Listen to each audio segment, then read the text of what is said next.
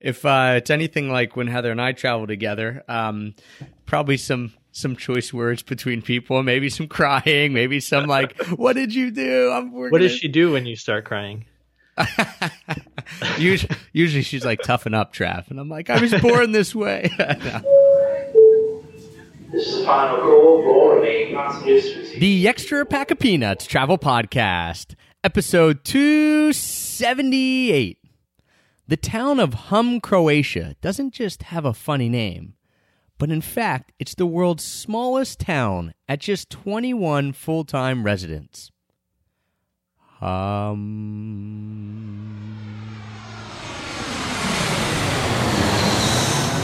In today's show, Derek and I dive a lot into one of my favorite subjects, location independence. Not just what it means to travel around the world, but what it means to travel, live, and work anywhere in the world. And the good thing about being location independent in this day and age is the fact that you really don't need that many things with you to work anywhere in the world. But one of the things you definitely need is a good backpack. And one of my favorite features of the Tortuga Outbreaker Backpack is the fact that it has a dedicated laptop sleeve with a lot of padding. The laptop is my lifeline to everything that I'm doing. If that gets broken or crushed or anything like that, I'm going to be in a lot of trouble. So that's why whenever I travel, I have my Tortuga Outbreaker Backpack. I make sure to slip my little MacBook Air right there in that dedicated laptop sleeve with all the padding, and it works perfectly. I've taken it all over the world to over 40 different countries. Absolutely love it. So if you're looking for a great travel backpack, head on over to TugaBackpacks.com. Don't forget to use the promo code EPOP, that's E-P-O-P, all capital letters, because that'll get you 10% off your entire order. And don't forget, if you are someone who is interested in leading a location-independent lifestyle, if you're interested in traveling, living, and working anywhere in the world, you are in luck because once again, for the fourth year, we are running our annual Paradise Pack project, which is a bundle of over 15 products that are all designed to help you travel, live, and work anywhere in the world. The value is off the charts. It's over $2,500 of products. If you were to buy them all on your own, you're going to spend over $2,500, which we give to you at a discount of over 90%. Now, this sale only goes on from May 30th through June 5th, 2017 this year. So if you're listening to this podcast before May 30th, head on over to extrapackofpeanuts.com/paradise. And what that'll do is it'll get you on our email list. We're doing tons of cool stuff. You'll get a free opt-in guide, which is our behind the laptop guide, which shows how 10 different people in 10 different industries are making money so that they can be location independent. So it's a great little guide to get you started and to see what is possible. If you're listening between May 30th and June 5th, when the Paradise Pack sale is happening, if you go to extrapackofpeanuts.com/paradise, that'll take you right to the homepage. You can see all the amazing products. You can grab your 2017 Paradise Pack that way as well. So no matter when you're listening, important thing, if you're interested in location independence, go to extrapackofpeanuts.com/paradise. That'll give you the information. The sale only runs from May 30th to June 5th, 7 days only. Every year, it's brand new products. So if you don't get in during that time, there's no way you can get the Paradise Pack. So it's 7 day only, over 90% off those products. So head on over, extrapackofpeanuts.com/paradise, and you'll get all the information that you need on the 2017 Paradise Pack that'll help you become location independent. All right, on to the show with Derek, where we talk a lot about location independence and a ton of other good travel stories. 1, 2, 3. I'll show you Paris in the morning. I'll show you London afternoon. If you feel your Dublin heart is burning, then well, you don't have to worry.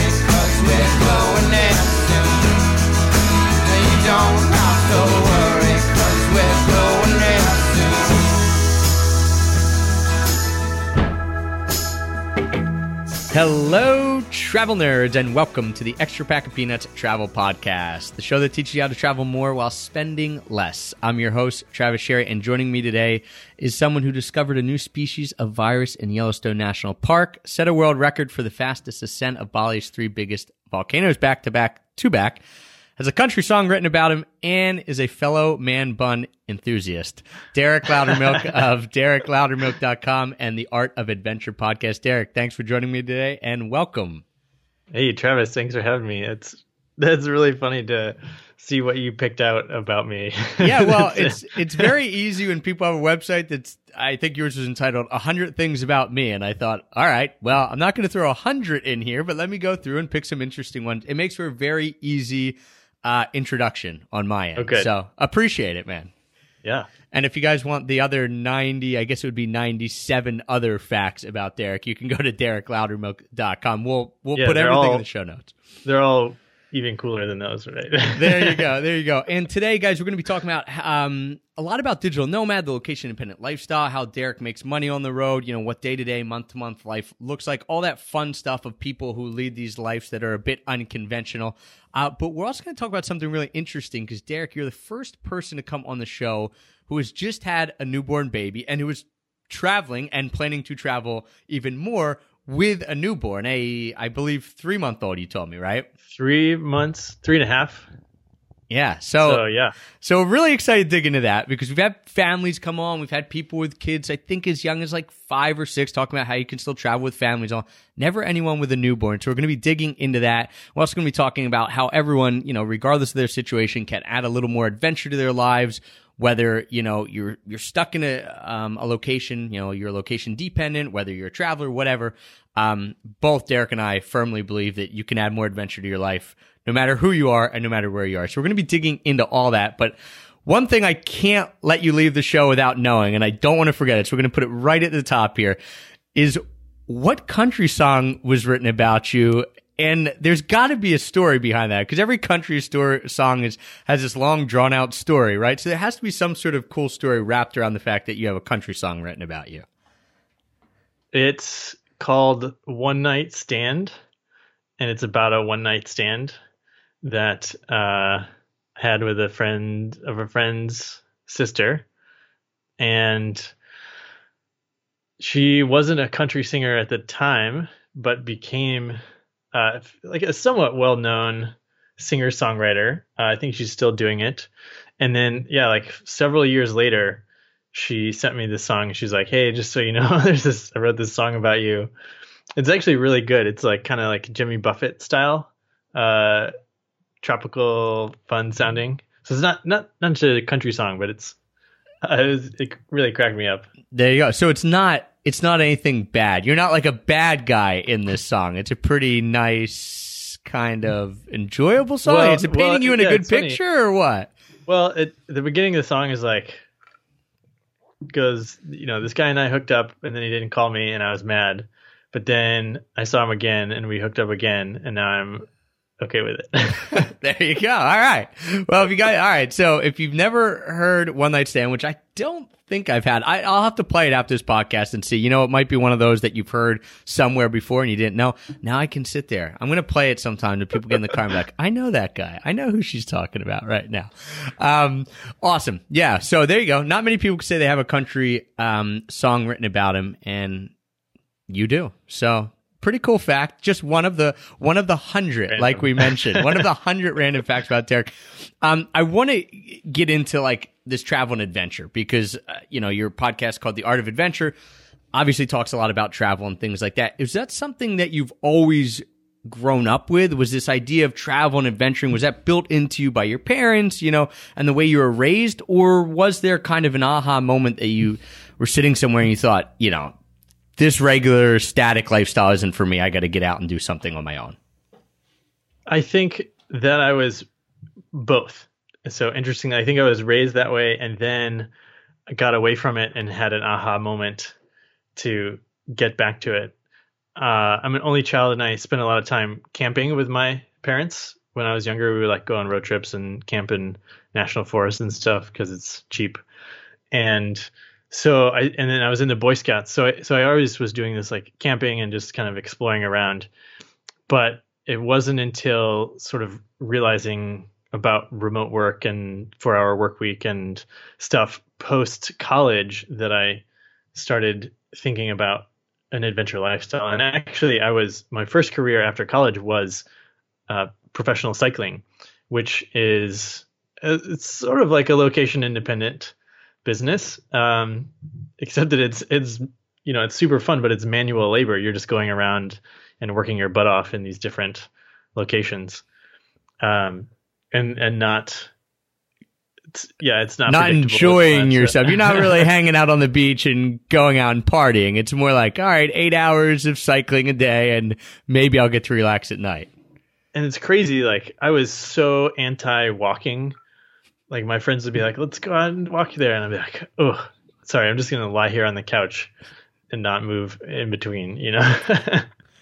When you were cycling, I mean, that's pretty interesting then. After, I assume this is after university, you decided to embark on a professional cycling career. How long did that last? And, you know, take us through that, because now we haven't had a professional cyclist on the show yet either. So now we're checking two boxes off here. Yeah. So I was really in this at the time of Lance Armstrong and the U.S. postal doping era. And I had dreamed of becoming a cyclist. I actually was a runner in college, built up a lot of fitness. And so I got good at cycling really quickly once I graduated college, and it was sort of, you transfer the fitness over, it happens a bunch. And I went to Spain and I was training in Spain, and I moved to Boulder, which is where a lot of the pro cyclists live in the States. And I was racing on this sort of small development team, which has since become one of the top teams in the country. Yeah, it was, I did race against these Tour de France winners like Lance and Floyd and whatnot. And it was, they were so fast, right? They were on drugs. And I sort of knew that people were on drugs, but I didn't really have access to that because I wasn't making enough money to buy drugs or even know like anything about it. So really I just got stuck in sort of like the minor leagues of pro cycling. And I did that for 4 years and retired. How was that decision to retire? Because you work hard for something, obviously being a runner in college. So you weren't cycling, but you're still working to be in like peak physical condition. You do it for 4 years. You've now committed 8-10 years of your life to saying like, I'm going to be a top level athlete in some regard, depending on the sport here. And then you say, all right, I'm just not going to be able to do it. Was it a sense of relief that you were walking away from it and you could kind of get your life back? Or was it this, man, I'm giving up, or not giving up, but I'm stopping only because I'm being realistic about my chances of moving on to the next level? Well, I was seeing some of my peers start to retire in their late 30s, and I was only 28 or something, 29. But I realized like everyone retires, and then you're in your late 30s or early 40s and you have to decide, what am I going to do with my life? And people who've had 15 years of a legitimate career are way ahead of you. They've already bought a house, had kids, have plenty of money. And I thought, I better just prepare myself a little bit for a real legitimate life. And so I went to grad school. I went into a PhD program in microbiology, and that's where you mentioned the new species in Yellowstone. That's where I was working for my grad school. So you go from cycling, you go back to school, because I think a lot of people think that, right? Like when you don't know what to do, and you're like, I got to get back into real life, but I don't really want to get into real life. And this was in 2008. Okay, everyone was thinking about going back to school because there were no jobs. Right. Okay, so you went back to school. Where'd you go, and did you complete the PhD program? Nope, I'm a dropout from that as well. I went to Montana State, which is the closest university to Yellowstone, and they have a lot. Probably it's the best school in North America for studying extremophiles, which are microbes that live either super hot or super cold or in the Dead Sea or something like that. And it's where you go to study the beginnings of life, which I was really intrigued by. I'm a big fan of scientific explorers from the days of yore, Darwin and the great sailor explorers and all that stuff. And so I was like, this is going to be me. I'm going to be an explorer. I'm going to discover new life and maybe even life on other planets. And it was a pretty clever picture I painted for myself. And so how did that end? What brought an end to the grad school? And then what did life look like after the grad school? Because then obviously, again, it's like, whoops, now I actually got to figure something out too again. Yeah, a lot of figuring. The good parts of grad school were getting into the field in Yellowstone and discovering new hot springs. I have a hot spring that I named after myself, just on a whim, just because, I don't know, I have an ego. Yeah, why not? So getting out there was awesome. The thing with science is people don't realize you can go on a single day in the field and collect enough samples for 20 years of analysis in the lab. And so my time outside was very minimal, it turned out. And I was sort of surprised and disappointed by that, and realized it just wasn't meant to slave away for 20 years doing calculations in a dark microscope room, but that I did get a chance to teach in grad school. And that was my favorite part of the whole thing. And I thought, I'm just going to be a teacher, and I'm going to teach about adventure, and I'm going to teach about business and just all the things that I love. And so, and that's sort of when the blog and the podcast were born. And compounded to that fact that I was spending all this time inside was I had a giant blood clot in my brain, and I survived. Obviously, I'm here. But it was like a 75% mortality rate. So it made me just reevaluate things, like, and it's still, people say live each day like it's your last.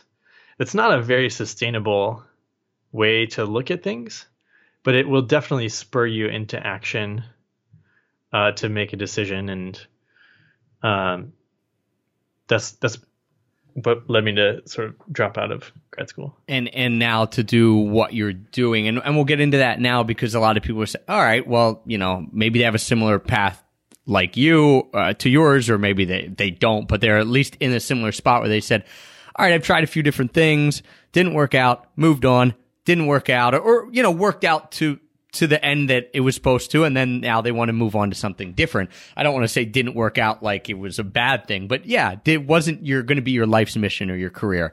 And now you're at a spot where you can, travel, live, work anywhere, this kind of dream that gets thrown out there, this digital nomad lifestyle, if you will. How did that come about, and what is it that allows you to do this at this point now? Yeah. So while I was in grad school, I was sitting in on all the business school classes, and I didn't get an actual degree, but I effectively got a business degree, which was fun. And I was playing around with several businesses. I had a sports resale business. And then I started my first coaching business for cyclists, and I was coaching university level cyclists all over the country on how to basically turn professional. And so I would, teach them, get them more fit and race strategy and all this stuff. And it was really fun. And that was sort of my first portable business that I took when I went to Vietnam, in 2014. And that's enough when you're in Vietnam. Yeah, $1,000 a month is enough to sustain you indefinitely. And so that coaching business then was was kind of the jumping off point for you to say, I'm going to be location independent. I'm going to live somewhere cheap so that I don't have to make $3,000, $4,000, $10,000 a month. Instead, I'm going to cut my costs as opposed to trying to, make my profits higher. And you're still trying to do that anyway, but you're cutting your costs so that you could sustain that lifestyle for a while. Yeah. And actually, when I got to 1,000, I said, I'm not going to take any more clients, so that I have unlimited time pretty much, and got into podcasting. That's when the show was launched. Yeah. Funny podcasting story. I tried my first interview was going to be with a well-known Cuban professional cyclist, and recorded this great interview in some hotel in Cambodia. And when I went back, I realized it hadn't recorded his side of it. And I was like, oh my God, I'm so embarrassed. So I never followed up with him. I assume that he thinks that it's published somewhere and he just never heard about it. That's funny. So yeah, one day you'll have to follow up and you'll have to like get him on, tell him the whole story, find his reaction. That would make for a great podcast. You do know that 3 years ago when I interviewed you, it didn't actually work. So now what does life look like, both day to day and kind of month to month? Are you still doing the coaching to sustain yourself? Is that what you're pushing forward? And then how do you decide where you're going to travel or if you're even going to travel? Yeah. So the coaching has evolved as I was podcasting and people started wanting to know about podcasting. I started being a podcast coach more than a cycling coach. And then the business transferred to, I had these podcast startup masterminds that I was running in Bali, which is a place where a lot of people go, a lot of nomads go and work for a while. So I had, you know, maybe 4 to 8 people a month in a live group, and we were launching shows every month.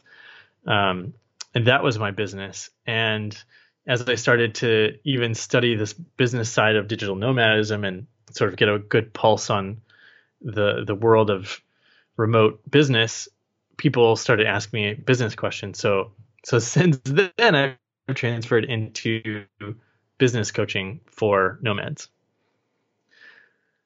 So that's sort of like the business side of things. As we're talking today, I'm in St. Louis, Missouri, in the States. Just got back from spending a month in Mexico, and that was our little test run, our practice run for traveling with my son, who's named Axel. And it went surprisingly well, better for him than for me, actually, because we were staying in this place that didn't have Wi-Fi in the house. And it's easier in most places to find Wi-Fi than clean water, even in some developing countries. And so that was sort of a pain in my butt to, I get a hotspot on my phone and try to use that or like go to cafes, which I hadn't been forced to do for a while. But overall, the balance was nice, like work hard one day a week and then adventure the rest of the time. Yeah. All right. Let's transition into that a little bit with the newborn son, because a lot, as I mentioned, I think a lot of people, you've probably heard this, and a lot of people listening have probably heard this, and I've heard this a lot. If you don't have children yet, people say, "Oh yeah, get it all out of your system," right? As if it's like going to be complete anyway. But get it all out of your system, because once you have kids, it's going to change and this and that. And of course it's going to change. But I think what a lot of people mean is it's going to change as in it's going to stop. Like, get it all out of your system because you won't be able to do it later. That's not going to be the case with me. Obviously, that's not the case with you, as you've just proven. So what has been the biggest change of traveling with a newborn? And what do you kind of foresee? Because this is interesting, because you don't know either. What do you foresee as being some issues or some things that are going to change the way that you travel? Yeah. Well, I lived out of a carry-on for 3 years, and now I have a ton more stuff. Which is fine, just check a bag and it works out. People going through the airports and stuff are really helpful. The actual travel wasn't that challenging. It actually, once we were on the ground and we had time to get our bearings and understand the city, we were in San Jose and in Baja California Sur. And like any place, if you go and you spend some weeks or months there, you sort of get the feel of the flow of life, and it becomes easier. So I think that will happen. One thing a couple things that I worry about. I've talked to some people my friends that grew up in military families or families that moved around a lot. Some of them are really well-adjusted, gregarious, outgoing, awesome people that loved the experience. Others of them resent their parents for breaking up their friendships and forcing them to move in the middle of a school year or things like that. So I want to definitely be mindful of giving him the chance to build some long-term friendships when he's a kid.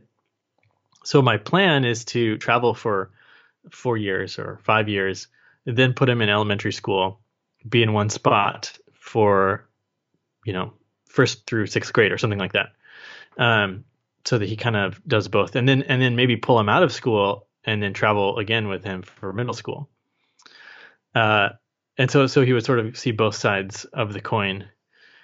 The other thing is Heidi, my partner, really is starting to feel this. I want to have a home. I want to have roots. I want to have my own space.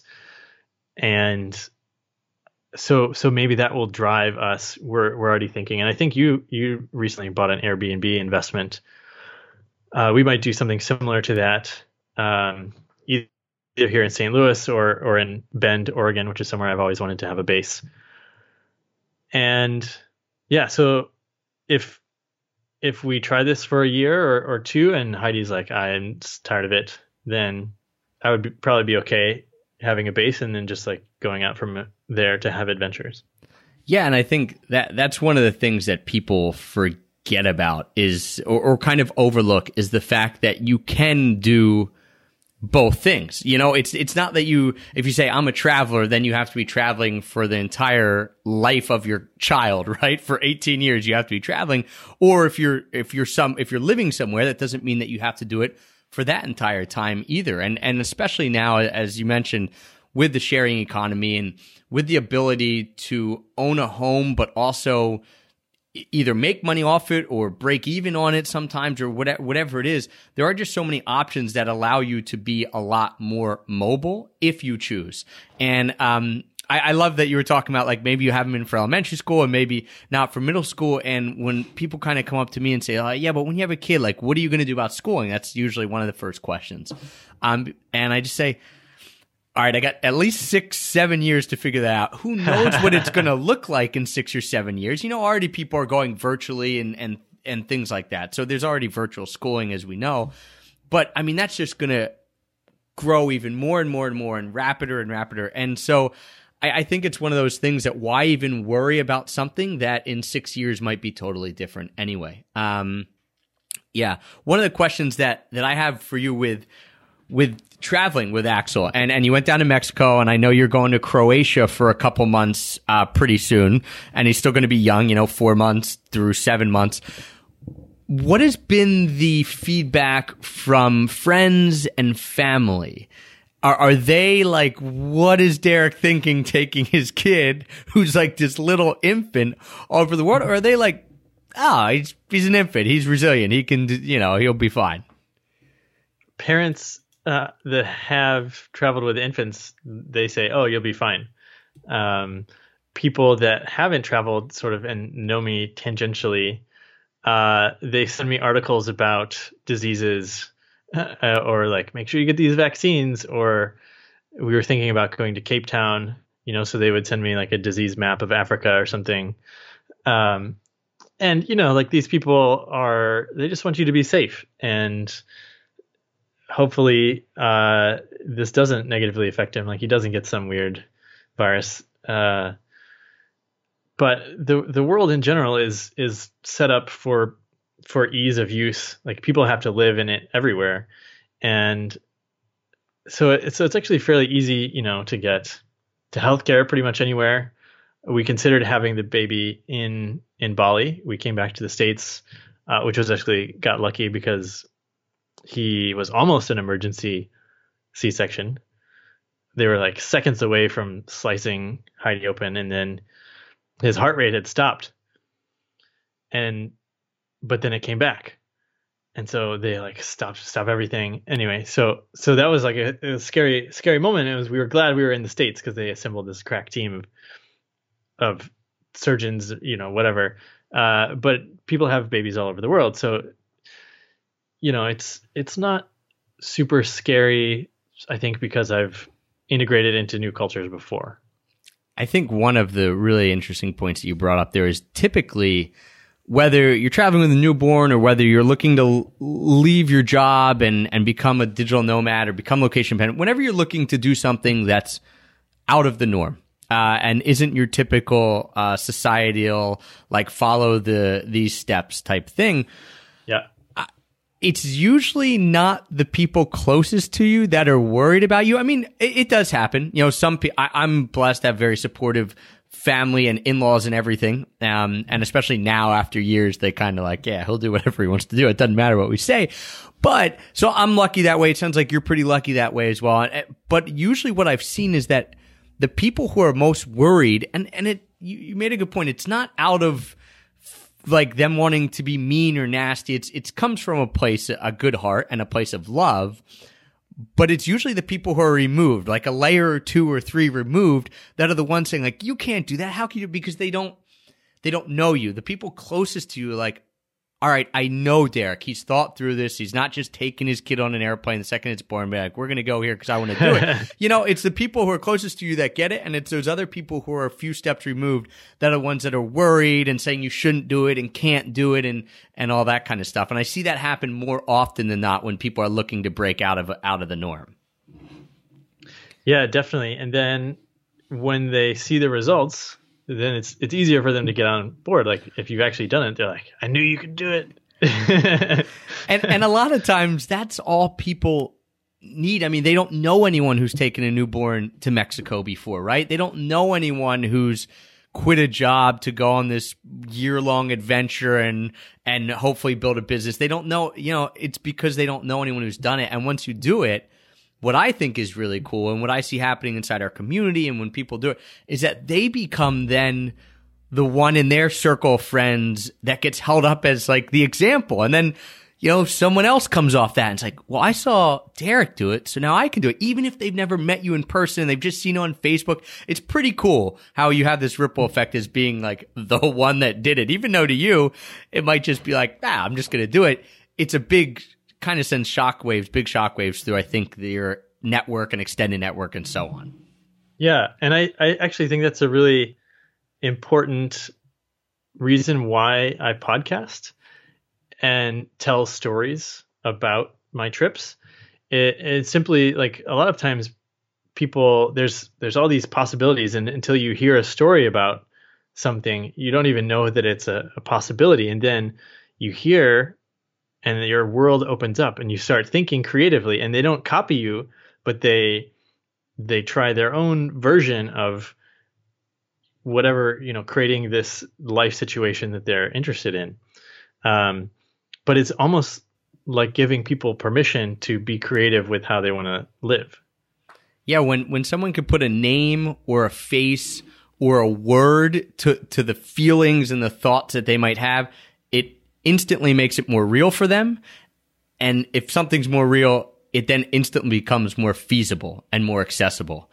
And I think you make a good point, exactly why we do this podcast too. It's possible. You know, we're just telling you what we did. We're not saying we do it perfect by any means, not saying that it's always going to be great, but we're doing it, showing you how to possibly do it. And you're going to take it and morph it into however it works in your life.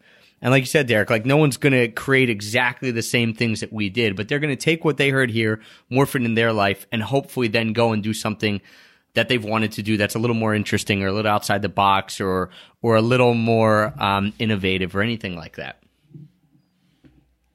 It's fun. It's a lot of fun to participate in that and then hear back from people, you know, like, oh, now I'm traveling full time as a kiteboarder and, you know, I work at night on my programming, but in the day I'm like jumping off waves and it's like, wow, you actually did that. Yeah. Yeah. That's the best is getting. So if you guys want to reach out, you can reach out to us.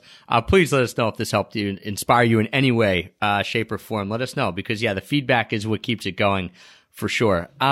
For you, Derek, what does a typical, I mean, I know it's going to be different now because you just had a newborn. So, but what do you foresee a typical travel schedule being? Is it something where you go and you set down routes? As you mentioned, your partner Heidi wants to set down more permanent routes and maybe have a home base. But when you travel, are you going to go longer and set down routes somewhere?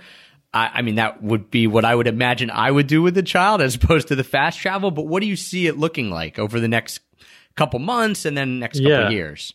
I think that I imagine that we will spend 3 months in Croatia and, you know, get a 2 or 3 bedroom place and have that, you know, rent it for the 3 months and have that as sort of our base. And I could see us doing 3 locations, you know, moving 3 times in 9 months. You know, a lot of the visas, the tourist visas, like in Europe, for example, and I think South Africa, are a 3-month thing. So it fits perfectly in that. And we've even thought about getting, if we got a 3-bedroom apartment, we could rent the third one Airbnb, have the other one be my office, and then make it a wash kind of financially. And I like to get to know a neighborhood. I like to have my restaurant where I order the same thing and the people know me, and I go to the market and I get the eggs from the lady, and you know, and they stop charging you the tourist prices, and then they started giving you, you know, you wear them down, right? You're like, they feel bad charging the tourist prices every day if you're going to be there for 3 months. So yeah, so that's what I envision. And then it'll be stressful for the first week while you're finding a place and the kids getting used to the time change, and, you know, probably more crying, and then almost back to normal daily routine where I shut myself up in my office and I work real hard for most of the day. And maybe I like to go outside every day, and wherever I am, I'm going to be trying to do that, whether it's with a bike or running or walking or whatever it's going to be. And then obviously micro adventures within the weeks. So seeing national parks, taking a little, you know, a week-long sailing trip or something. Yeah. Do you have some favorite places that you've been already? Because I always like you, I like to travel slower if possible. And I always have this same dream of, 2-3 months somewhere, then move on. You know, you kind of have these little pockets of places that you like and you might come back to and you feel a little bit at home. And then maybe one of the 3-month periods is somewhere totally new. And then you come back to a home base or what have you. Do you have any places that have been your favorite that you could see like in the future settling into for 3 months? Or you think, yeah, we're going here no matter what. I would love to spend a couple months here. Well, I think Heidi and I have both talked about living in Bali, and partly because you could hire someone to watch your kid for very cheap, clean your house, give you massages, and you don't have to do any real life stuff in Bali or Thailand, right? You just hire someone to do it all, and it's almost like Disneyland for adults, right? Everything is so cheap, you don't have to worry about anything. Yeah, it's really weird. I've noticed with a lot of people starting businesses in those places, it holds them back because there's no urgency to make any money, and they spend a lot of time doing like revamping their website or like rebranding or doing self-discovery work, which is awesome for them. But, you know, businesses grow really slowly when it's like that. So I could see us winding up in Bali. I really loved Vietnam as well. Also quite cheap and really set up. I think it'll take off even more in the next few years. I really liked Belgium. Interestingly, Brussels were super cool. I haven't explored much living in Europe, so Croatia will do some of that. We might end up in Barcelona for a little bit, where I know a lot of digital nomads spend their summers. And yeah, one of the other things that I think is important to remind people is that you don't have to go to some exotic location. You can actually go spend time with your family, like grandparents or sister, and we've done that in California and Tennessee. We're heading to Tennessee next month to spend a week with my grandparents, Axel's great grandparents, so they can meet him. It's up in the mountains, up in the Appalachian Mountains, beautiful country. You know, it doesn't have to be on a beach.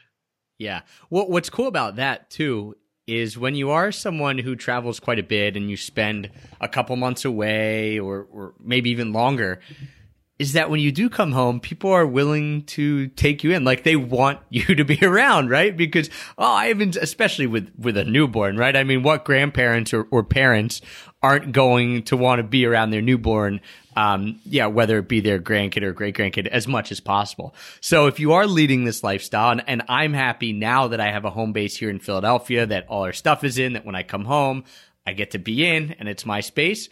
But for the first couple of years, we didn't have that luxury. We weren't making enough to be able to do that. We'd come home, and it was always nice. I mean, for a while, because at least people wanted you around when you came home. So you had that bit of grace period. And then after a while, they're like, this has been happening for 3 years. Maybe we should figure something else out. But it is nice. I think that's an important point, too, that you make, is that, you don't have to go somewhere exotic and live this crazy adventurous life all the time. Spend time with friends, family, go back to places that you like.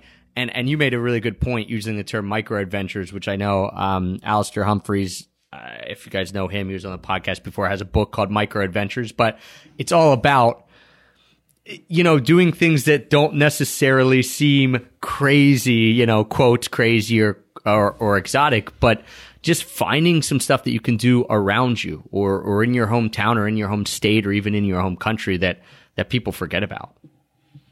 When I lived in Bozeman, Montana for grad school, I had a sort of a Bozeman bucket list of adventures I wanted to do. And I got maybe 80% of the way through it in 3.5 years. So there's so much around wherever you are, you're not going to get to it. I never went to a rodeo.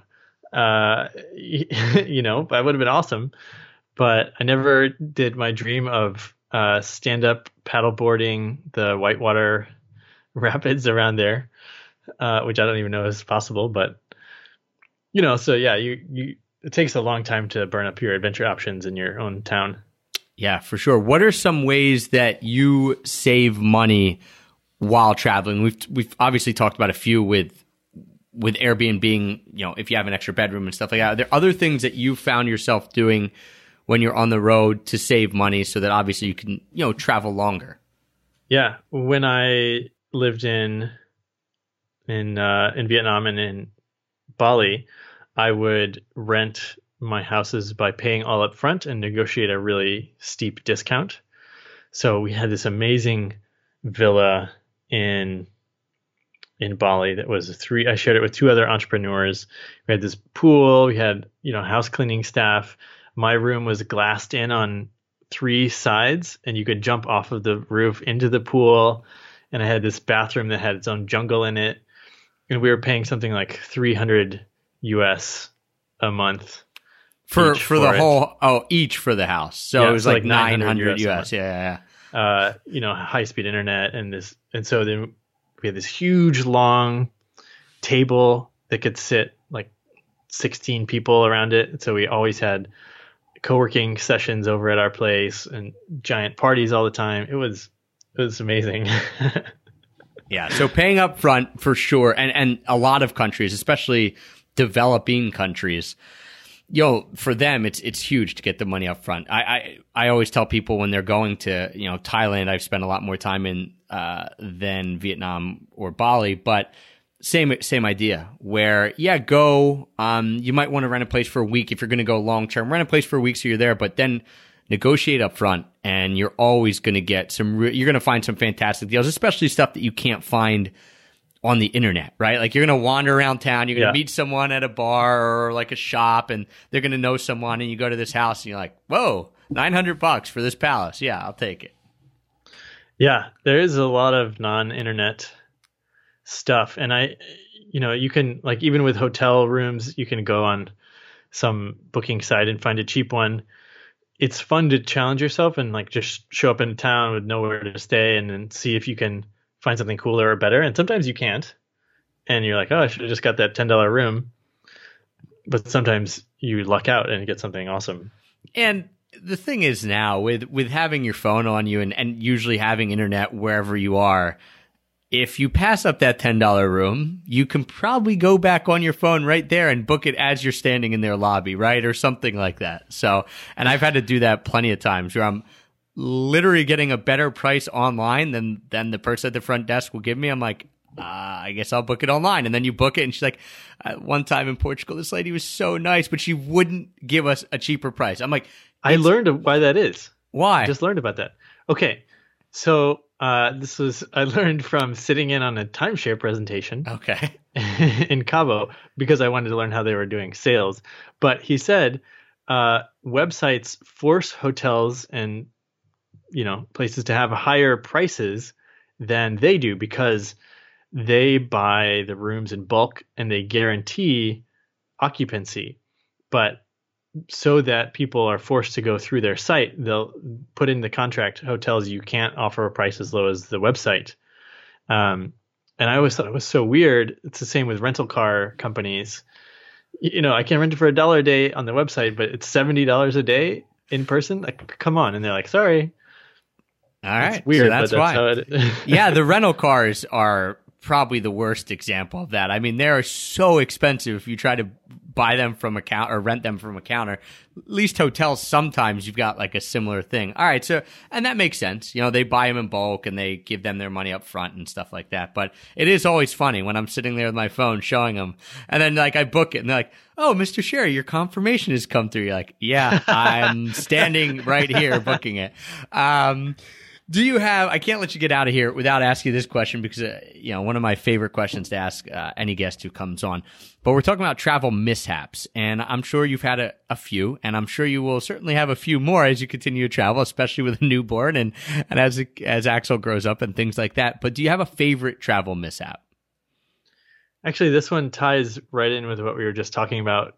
We were motorbiking the length of Vietnam and not really booking hotels in advance and just assuming that we would find something. And this is one of those days where you're sort of like pushing your luck. Let's try to get, you know, 50 more miles or whatever, you know, let's just keep going. And it's monsoon season. So this huge thunderstorm rolls in right at 5 o'clock, right before sunset. And it just starts pouring the rain. And then we look at our map and it's kind of, actually, the next town doesn't look like a big enough town to have a guest house. So we're going to have to go 2 towns. And by then it's getting dark and you're like, oh my gosh. And I was with my ex at the time, and she doesn't like unknown things as much as I do. So I was feeling kind of embarrassed. And we got into this town and, you know, it's pouring the rain and we're like ducking into the market, sort of asking people like, is there a, I can't remember the word in Vietnamese. Like, is there a guest house? And they're like, go down the road. It's down, you know, at the edge of town. So we get to the edge of town. There's nothing. We ask the people at the edge of town. They're like, keep going. And we get out into the middle of nowhere. And we think we've just missed it, or there's not one, or these people don't know what we're asking them.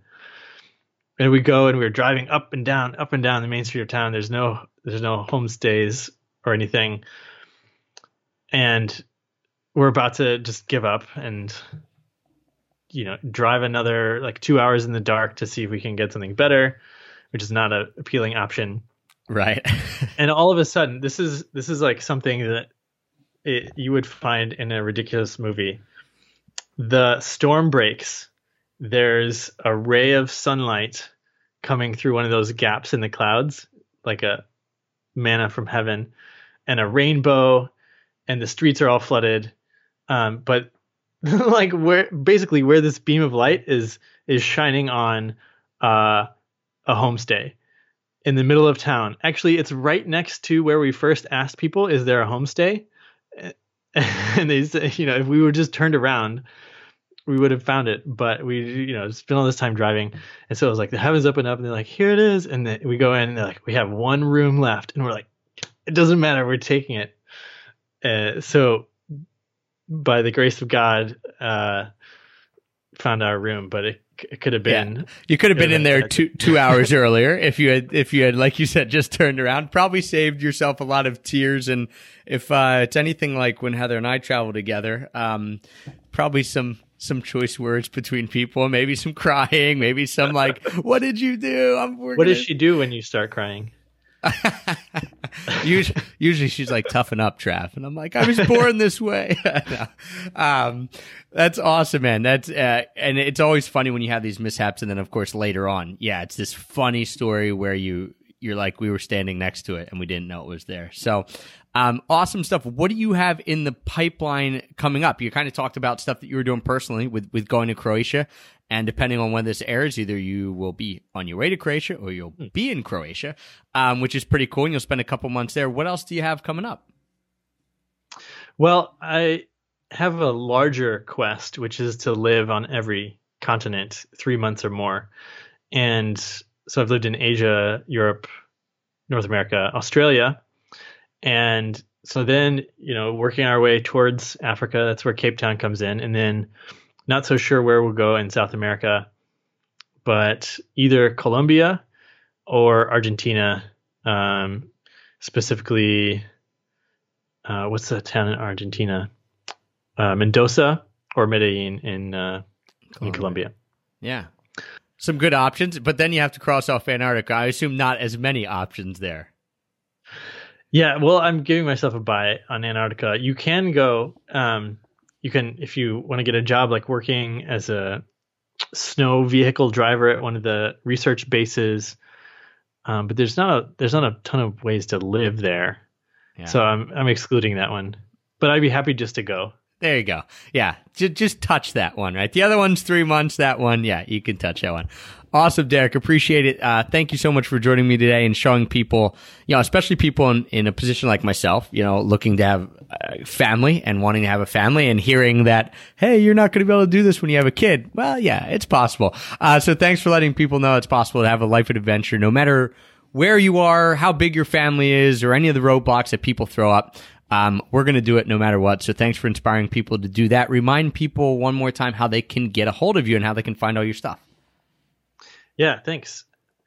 The show is The Art of Adventure, and my website is DerekLoudermilk.com. And if you are curious about starting your own location-independent business, that's what I do is I coach people. And so if you're listening to this show and you want to hop on the phone and have a half-hour call with me, a strategy session, I'm happy to do that. And you can just send me an email directly, Derek@DerekLoudermilk.com, to set that up.